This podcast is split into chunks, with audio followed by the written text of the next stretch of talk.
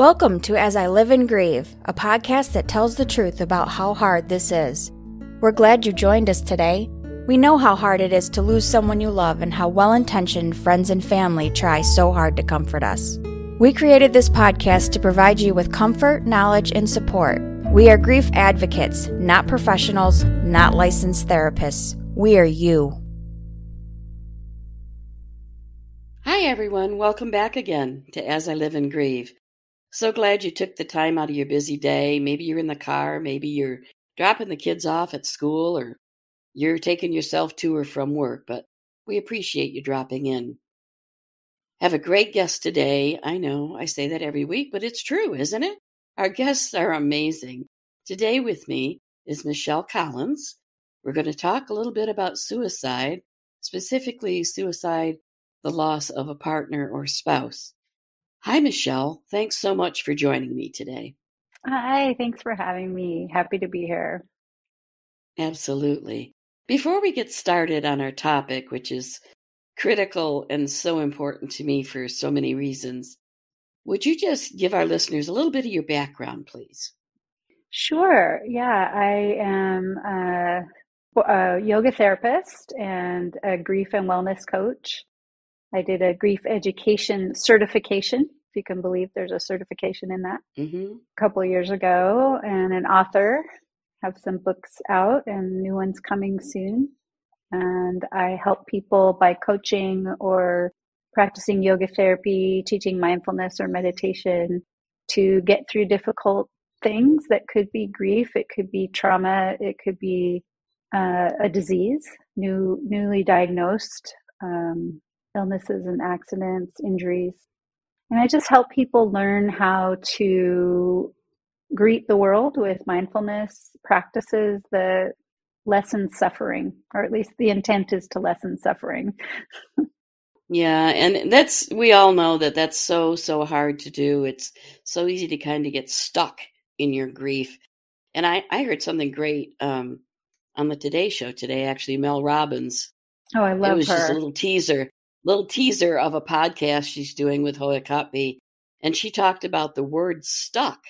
And she said, it's not a position, it's really just a signal to let you know that you're probably ready for something else, that you're not growing where you are and you're ready for something else. And I thought that was great perspective. Yeah, I like that because it kind of means you're not you're not stuck you're just aware that it's time to move to the next next exactly. Thing. yeah so when you talk about mindfulness and and we all know i remember myself a point in my grief that i just really said to myself because there was no one else around except a dog um, but i said i i can't go on like this anymore. I don't want to go on like this anymore. This is not how i want to spend the rest of my life and something clicked in me at that moment. And I knew that if I didn't want to go on that way, I was the one that had to do something about it. Yeah. No one else, nothing else was going to bring it to my door. I had to get up, get moving, and do what I needed. Now, today we're going to talk about suicide. I have the utmost respect when someone can bring their personal story and share that. Could you share a little bit of your experience with suicide? Yeah, I can. And it's interesting because when I get asked a question, it's usually much more specific uh, to my personal. My, I lost my husband to suicide, but I also realized that I have uh, uh, friends that I've known over the years who have died by suicide as well. So it's not just um, that one experience, although losing a spouse is certainly earth shattering, no matter how you lose them. Um, right. Glenn was my second husband. I I met him a year after I was divorced from my first husband, and he and I just fell madly in love. Like it was one of those. It, it seemed like a fairy tale like is this mm-hmm. real I, I had so much trouble believing that it was real because you know we were in our late 40s at the time mm-hmm. so you mm-hmm. don't think of that kind of love happening you know think of it as something that happens as your teens or your 20s or whatever, but it was just so real and so perfect. And we mm-hmm. just met at, you know, we'd both been divorced about a year, year and a half. And um, we ended up getting married just 90 days after we met because mm. we were so sure that we were the perfect, the answer to all of our, all right. of our missing pieces. And then, um, less than two years later, he died by suicide.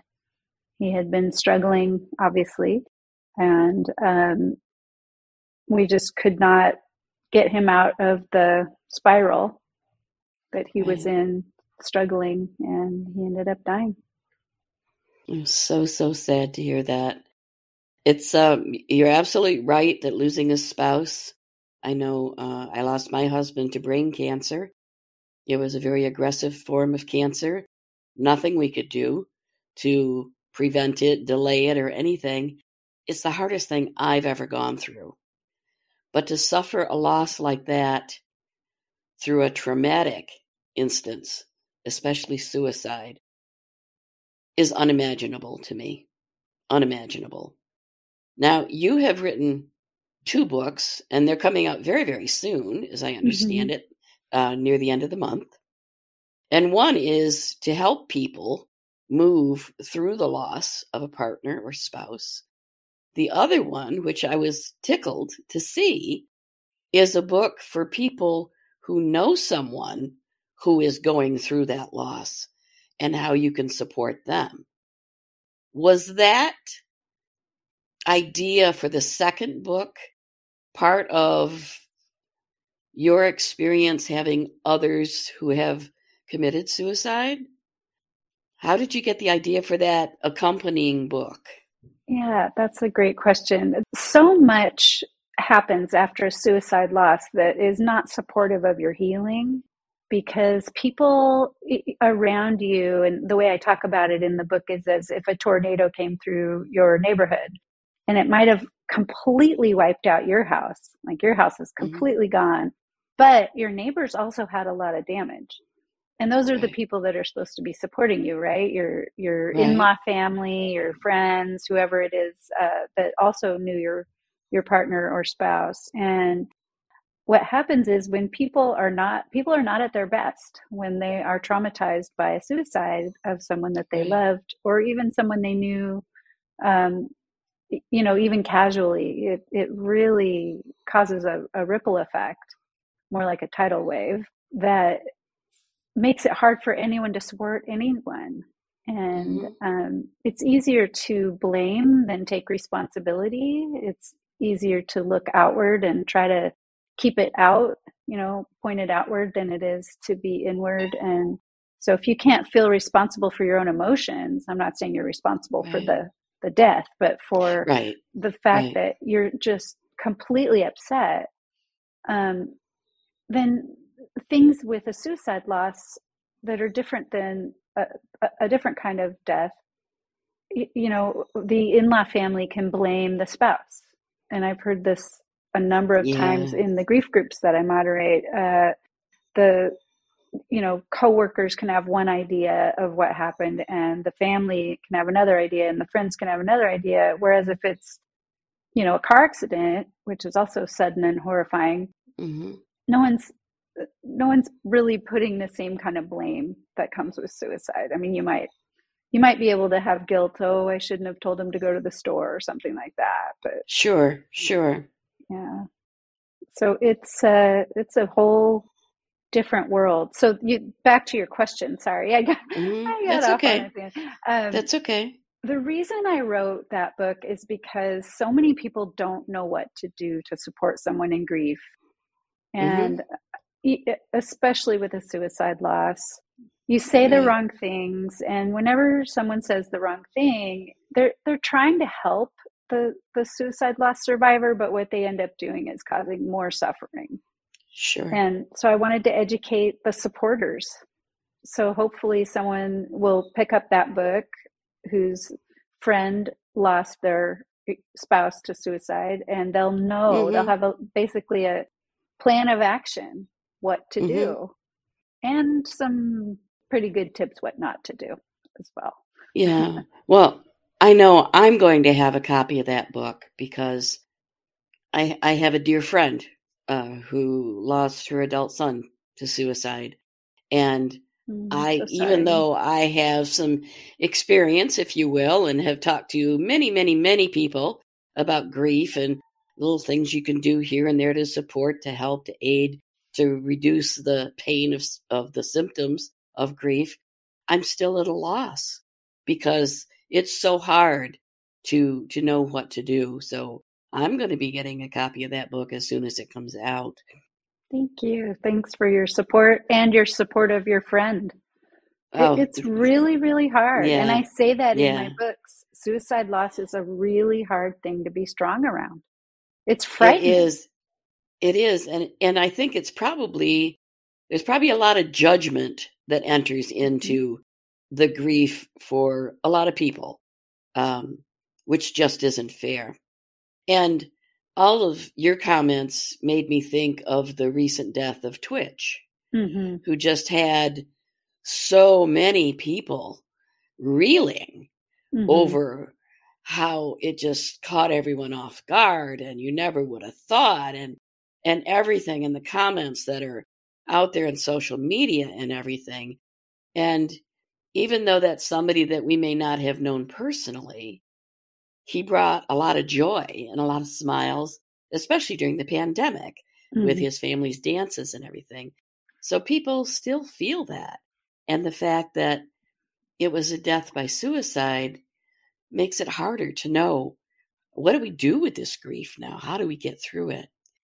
Can can you think of anything based on your experience now that if you were to meet someone or be introduced to someone who recently lost their partner,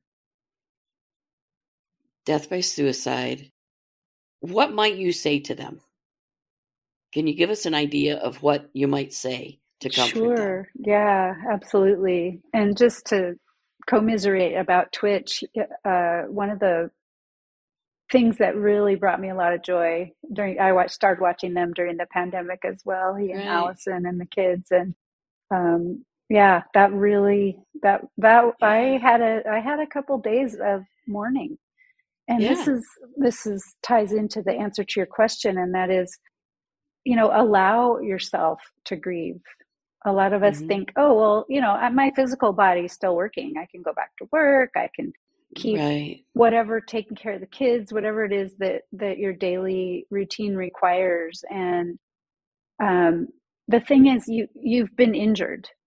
Even if you don't feel physically injured, it, your physical and emotional are not separate in in my belief system and so it will come out at some way at some some time. It might be in weeks or months but you'll find yourself hmm exhausted or you'll find you know something will be really really difficult that didn't used to be. Right. so my my best advice is just let yourself grieve. If you broke your hmm leg you wouldn't go hiking the next day.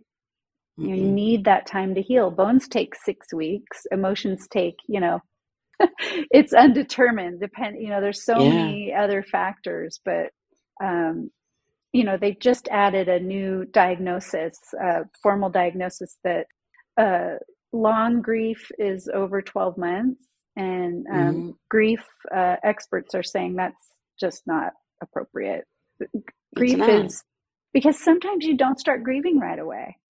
If you That's don't right. allow yourself to and then you find yourself you know years down the road okay hmm i'm ready to start feeling these feelings and Yeah. then you grieve. And that's okay. There's no wrong way to do it. So i guess Right. that's that would be the biggest piece of advice i would give is there's no wrong way to do it but but you do need to do it at some point. You need to you need to accept that your loved one's gone hmm and create your new life because i think and you probably experienced this uh, after you know at some point when you decided it was time to have a life right you're hmm it, it doesn't dishonor the memory of your loved one to live a full life in fact i think it's an honoring of your loved one's memory uh, Right.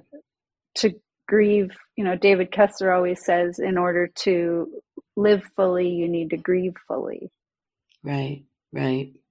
And more practical piece of pieces of advice would be get a village. You know, all those people in that first week mm-hmm. that said, "What can I do? How can I help?" You know, keep a list of them and go back months, a year later. You know, mm-hmm. they still need to be told what to do. So go, you know, when you need the help, ask for it and let them help you. Yeah. Yeah, that's really hard for a lot of people to ask for that help. Uh, it's so easy mm-hmm. to tend to isolate yourself and not ask anybody for anything. And we often say, I just want to be left alone, when that's really the last thing that would help us is to be alone. Yeah, our grief needs to be witnessed. That's that's Definitely. one of the first thing that needs to happen is you you need to be witnessed. Definitely. People need to know Definitely. you're grieving. Yeah. Yeah. Yeah, there there's a quote and I you know, I reference it so many times in this podcast, but it was the one that was a revelation for me. And at the end of the quote, it just says that grief is love with no place to go. Aww. And when I heard that, it was a light bulb clicked on. And I said, that's it exactly. I still have love for my husband, but he's not here mm-hmm. for me to share it with him. And that was about the same time that I had this other revelation about I don't want to go on like this anymore. It was mind altering for me to absorb those words and then at the same time know that I'm probably going to grieve my husband for the rest of my life.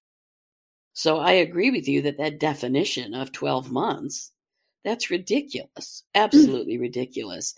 I am just now really kind of grieving with the loss of my infant son that was decades ago mm-hmm. that because there was no help and nobody knew anything about grief i was told to pretty much suck it up and move on and that's what i did that's what i did 3 days later i went out you know looking for a job to, to move on and it's been through these podcasts and the discussions that that grief is coming back and it's just like it's brand new. Mm-hmm. It's just like the loss of that infant boy happened months ago. Because you didn't allow yourself to grieve at the time. I time. didn't. I didn't. Uh, yeah. So I don't like that diagnosis at all. I and agree. I'm, I'm sure the therapists don't like it either because I'm sure it's, and I would doubt, I would be really surprised if any clinicians actually use it, to tell you the truth, because I wouldn't want my license um, listing that. Uh, at any rate, I digress. So, when we talk about time and length and everything like that, there are things certainly that need to be taken care of immediately. You know, funeral, calling hours, memorial service, and then paperwork. And if if listeners have not gone through that overwhelming pile of paperwork, phone calls that need to be made, and everything after you lose your partner, your spouse, then uh, uh there's no way I can even put that in words. It takes days and days and days. Do you have any tips for people on how to kind of get through that and still take care of yourself in the meantime? I do. I do. There's there's very few things that need to be done immediately and that's you you kind of feel like, "Oh, I have to do everything all at once." And so there's all this pressure. And there's a few things that need to be done, you know, right away, like the, what, what you just listed. That was a great list. Right. Um, and I actually list this off in my books.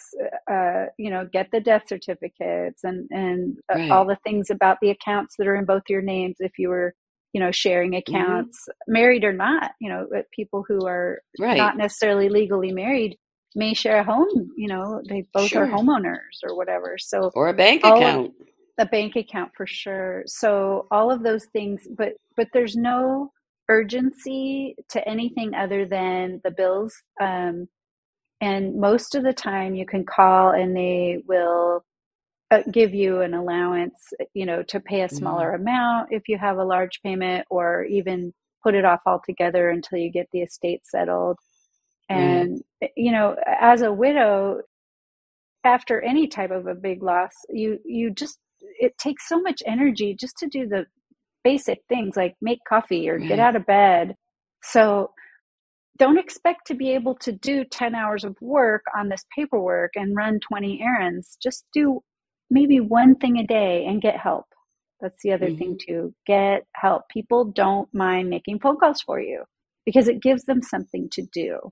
And a lot right. of these phone calls you have to make yourself, you know, and you have to get the death certificate out. I had a very good friend who I couldn't even look at Glenn's death certificate because mm-hmm um, the law there's a long form and a short form and the long form sure. death certificate was required by some of the organizations that uh, uh-huh. were part of the estate and i couldn't even look at it without just yeah. because it said the cause of death absolutely i didn't want to read it and so i had a, just an angel of a friend who and we were faxing things because these were government agencies he worked for the government when he died and he was retired military, so they were still there were a lot of faxing things. mm-hmm. so right. she actually took the the cop, a copy of the death certificate to work and she and I would just send her this is where it needs to be faxed. Here's the cover letter. Uh, and that saved me so many hours of just sobbing. Sure. Yeah. Absolutely. Can you think of anything you can tell someone? How do I want to word it maybe like a mantra, a phrase, an affirmation, something that that you can have in your head and repeat over and over again to keep yourself going, to keep yourself in that mindfulness state where you need to be to practice self-care. Can you yeah, absolutely. I'm struggling to find the words, but no, I think you know what I'm trying to I ask. do. I totally get your question. And not only that, it's making me laugh because I feel like you've already read my books that are coming out oh, January because no. it, you're asking the questions like almost by the chapter. It's so fun. That's amazing. yeah. That's amazing. So, that makes me feel really good because I know that it's wow. It's, you know, it's what people need, uh, which is why yeah. I wrote them yeah. So the as far as affirmations go and mantras i think it's it, you know having a having a few of them on hand depending on what you mm-hmm. need um, the one i used a lot was you got this. And i'm not saying you got this like you're going to go back into your life and it's going to be joyful. I mean okay you can put on a sock you know mm-hmm. you got this. Right. You can right. choose pants. You got this. Um, uh, and then a reassurance that I often uh, use now with clients. I didn't have this back then, but um, you won't always feel the way you do now. Because sometimes when you are deep in the throes of grief, you cannot see any light. You think you will always feel just as horrible as you do today, and it's never going to mm. end and it's never going to change. And that's just not possible. Every tick of the clock, things change I'm not saying time heals all wounds. Like uh, mm-hmm. like you were describing before, you're like, okay, I can't go on like this. I have to make a change. So some mm-hmm. of healing does have to come from internal power, internal motivation. But one thing I can guarantee to anyone out there listening, you will not always feel the way you do right now. I like that. I think I would have to write that and put it on my bathroom mirror or something. That's another thing I say in my book. Are you sure you didn't get an advance copy? honest, honest. I would, you know, there will be copies on my on my bookshelf, but I have not. I have not read it. Um, oh. but those are all things that I think I eventually looked for, or if I didn't have them to help me through discussion with other guests and everything for the podcast, all things that I've realized can be of aid because again, it's so easy to do nothing. And I don't say that in a trifling manner. It's easy to just sit and not move. It takes courage. It takes strength. It takes an incredible amount of motivation to get yourself moving after suffering a loss. And loss by suicide is one of those that just magnifies the complexities of it, just magnify the intensity of that grief. You're you're filled with guilt. You may feel what others are saying to you is in the form of judgment. Some may be outright judgmental. I mean, some may not be so kind. That it just, the devastation is incredible. So it's easy to sit and do nothing. Don't take the easy route. And I, I can't emphasize that enough. Um, yeah. But if you don't have somebody trying to help you with that, it's even more difficult. It is. And and when helpers don't know what to do. Right. Uh, which is why I wrote the book for helpers. Yeah. Right. To try to help uh, help people just just to educate people. This is a good yeah. thing to say to someone who lost their spouse or yeah. partner to suicide, and this is a right. not good thing. Yeah. You know, don't don't say that. don't do that.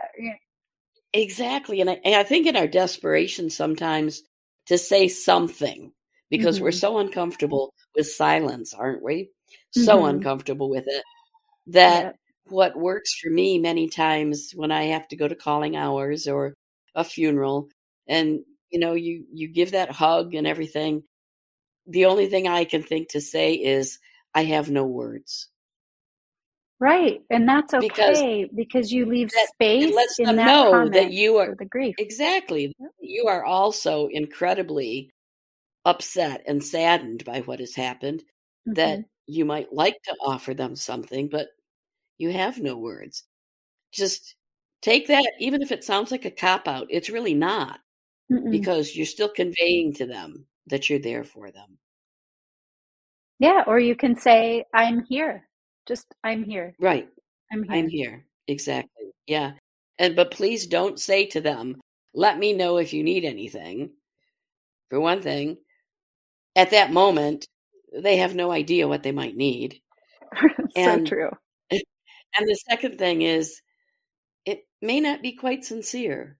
That is offered so many times as an empty gesture that sometimes when you're really, really, really hurting, it sounds like such a trivial thing to say. And it isn't taken with that gratitude that is really what we want to convey. Sometimes don't say anything, just give mm-hmm. them that hug yeah. and move on. Yeah. Something like that. Um, one, this is an opinion question. This is not a, a critical question. But in mentioning, for example, that long grief is 12 months do you feel that grief is a mental health diagnosis or a mental health condition? I do not. I do not. I feel like grief is a normal human process that we go through when we lose something, just like healing a broken bone. It, it's mm-hmm. it's just our society, our culture isn't educated in grief, which is part of the reason I took that grief educator course, uh, certification course, we we don't know what to do, and we expect people mm-hmm. to go back to their old lives in a relatively mm-hmm. short time. So no, I think it, it's like it would be like saying sadness is a mental illness. You know, it's right. not. Grieving is a process we need to go through when we suffer a mm-hmm. loss in order to heal and live fully again. And whether that takes you know a month i mean i like i said about twitch last week you know i, mm-hmm. I wrote a mm-hmm. blog about that i did some social media posts and i spent a couple days actually grieving and i've never know i never knew twitch in person but his right. existence brought me so much joy uh, right. and and i grieved but i recognized it as grief i knew i was grieving mm-hmm. i knew i had to to you know take a couple days and do extra self-care extra rest because i was sad and i needed yeah. to let that sadness go through me and process right. it and I'll allow it and and it's yeah. the same with grief i think that when it becomes an illness is when you get to the point where your loss ends your life too If hmm if you cannot function at a basic level, you know, getting out of bed, eating, taking a shower once in a while, maybe a, a year or two later, then it's time to hmm look into, you know, is this depression? Is this is this something else? And I say a year or two because I'm not going to start stepping into the when is when is it okay? No. Uh, it could be months, it could be years, but and and it can also be a sneaky thing, like what you were saying about your son. Yeah. I'm so sorry for your loss, by the way. You might get up and run and be in your life, and then ten years hmm later, finally be to a point where you can start touching in with eh, touching into those feelings, and then Yeah. start grieving. So, Yeah. you know, that's not mental illness, not at all. No. No. No. I I like the way you phrased it. I like the things you said about it. I agree with that. That's my opinion. Also, I do feel that some of the symptoms of grief, if not managed, or if you don't allow yourself that time to heal and move toward healing, that some of those symptoms can definitely be some mental health issues. But hmm Yeah, our brains brains can rewire to focus on um, you know the the negative, the sad, right, and it right, it can become a much much bigger part of your life, right. uh, and and that can be hard to um, you know change the direction of that, but you can hmm you can Sure, sure. yeah. Okay, well, sadly, our time is winding down. So, this is the part in the podcast where I turn the microphone over to you and let you speak directly to our listeners. And I will not interrupt with any questions. So, this is your time solely to speak directly to them. Go Oh, ahead. okay. Well, thank you. And you're welcome to interrupt. Um, so, I have two books that will be launching, uh, re- released by Saved by Story Publishing House uh, Surviving Spouse or Partner Suicide Loss, a mindful guide for your journey through grief, and Supporting a Survivor of Spouse or Partner Suicide Loss, a mindful guide for co journeying through grief. And those two books came from my experiences and my education after losing my husband Glenn to suicide in 2016. They're coming out January 26th of 2023.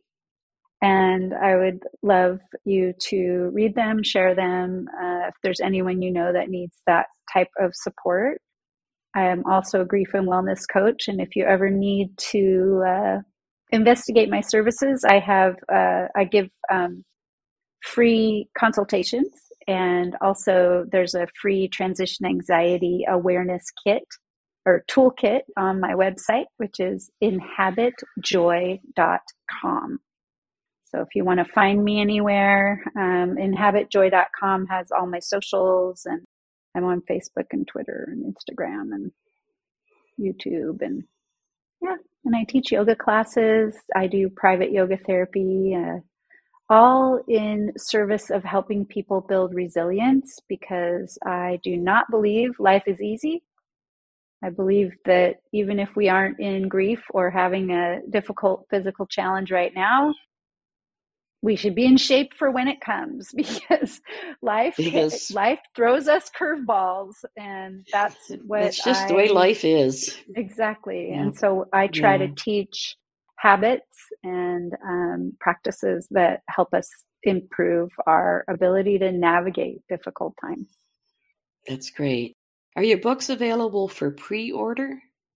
They are not, but Not. you Okay. can sign up. There's on my publisher's website, Saved by Story. Uh, Okay. there is a place to sign up for pre-order. Okay. You you Okay. can't actually pay for it ahead of time, but But they'll remind you when it's ready and released. yes, Super. yeah. Thank you. That's a great question. I will be heading there shortly to get a copy of both of them. Well. Thank you so much again for taking the time out of your day, for speaking so candidly and sincerely about this, which I can only describe as a very intimate detail of your life. Thank It's you. not Yeah. easy, I'm sure, to talk about it, but your motivation for doing so is genuine and sincere. And I'm sure that there are listeners out there that have also been touched by it today. And whether it's an experience that they themselves have gone through, are going through, or whether they know someone. Uh, there are little tidbits in this entire podcast, Michelle, that are so excellent that will help people, and I know they'll take it to heart. For our listeners, I want to remind you all about self care. We do this every time, every episode. Self care is critical when you're grieving even the tiniest thing, whether it might be get a pedicure for yourself or get up and take that shower. It doesn't matter what it is, but do something special for yourself today. You're certainly worthy of it and you deserve it. Michelle's information as far as her contact info will be on our episode notes. They'll be on our website as well. And we hope you join us again next week. Again, take care as we all continue to live in grief. Thank you so much for listening with us today. Do you have a topic that you'd like us to cover, or do you have a question from one of our episodes? Please email us at info at asiliveandgrieve.com and let us know. We hope you will find a moment to leave a review, send an email, and share with others. Join us next time as we continue to live and grieve together.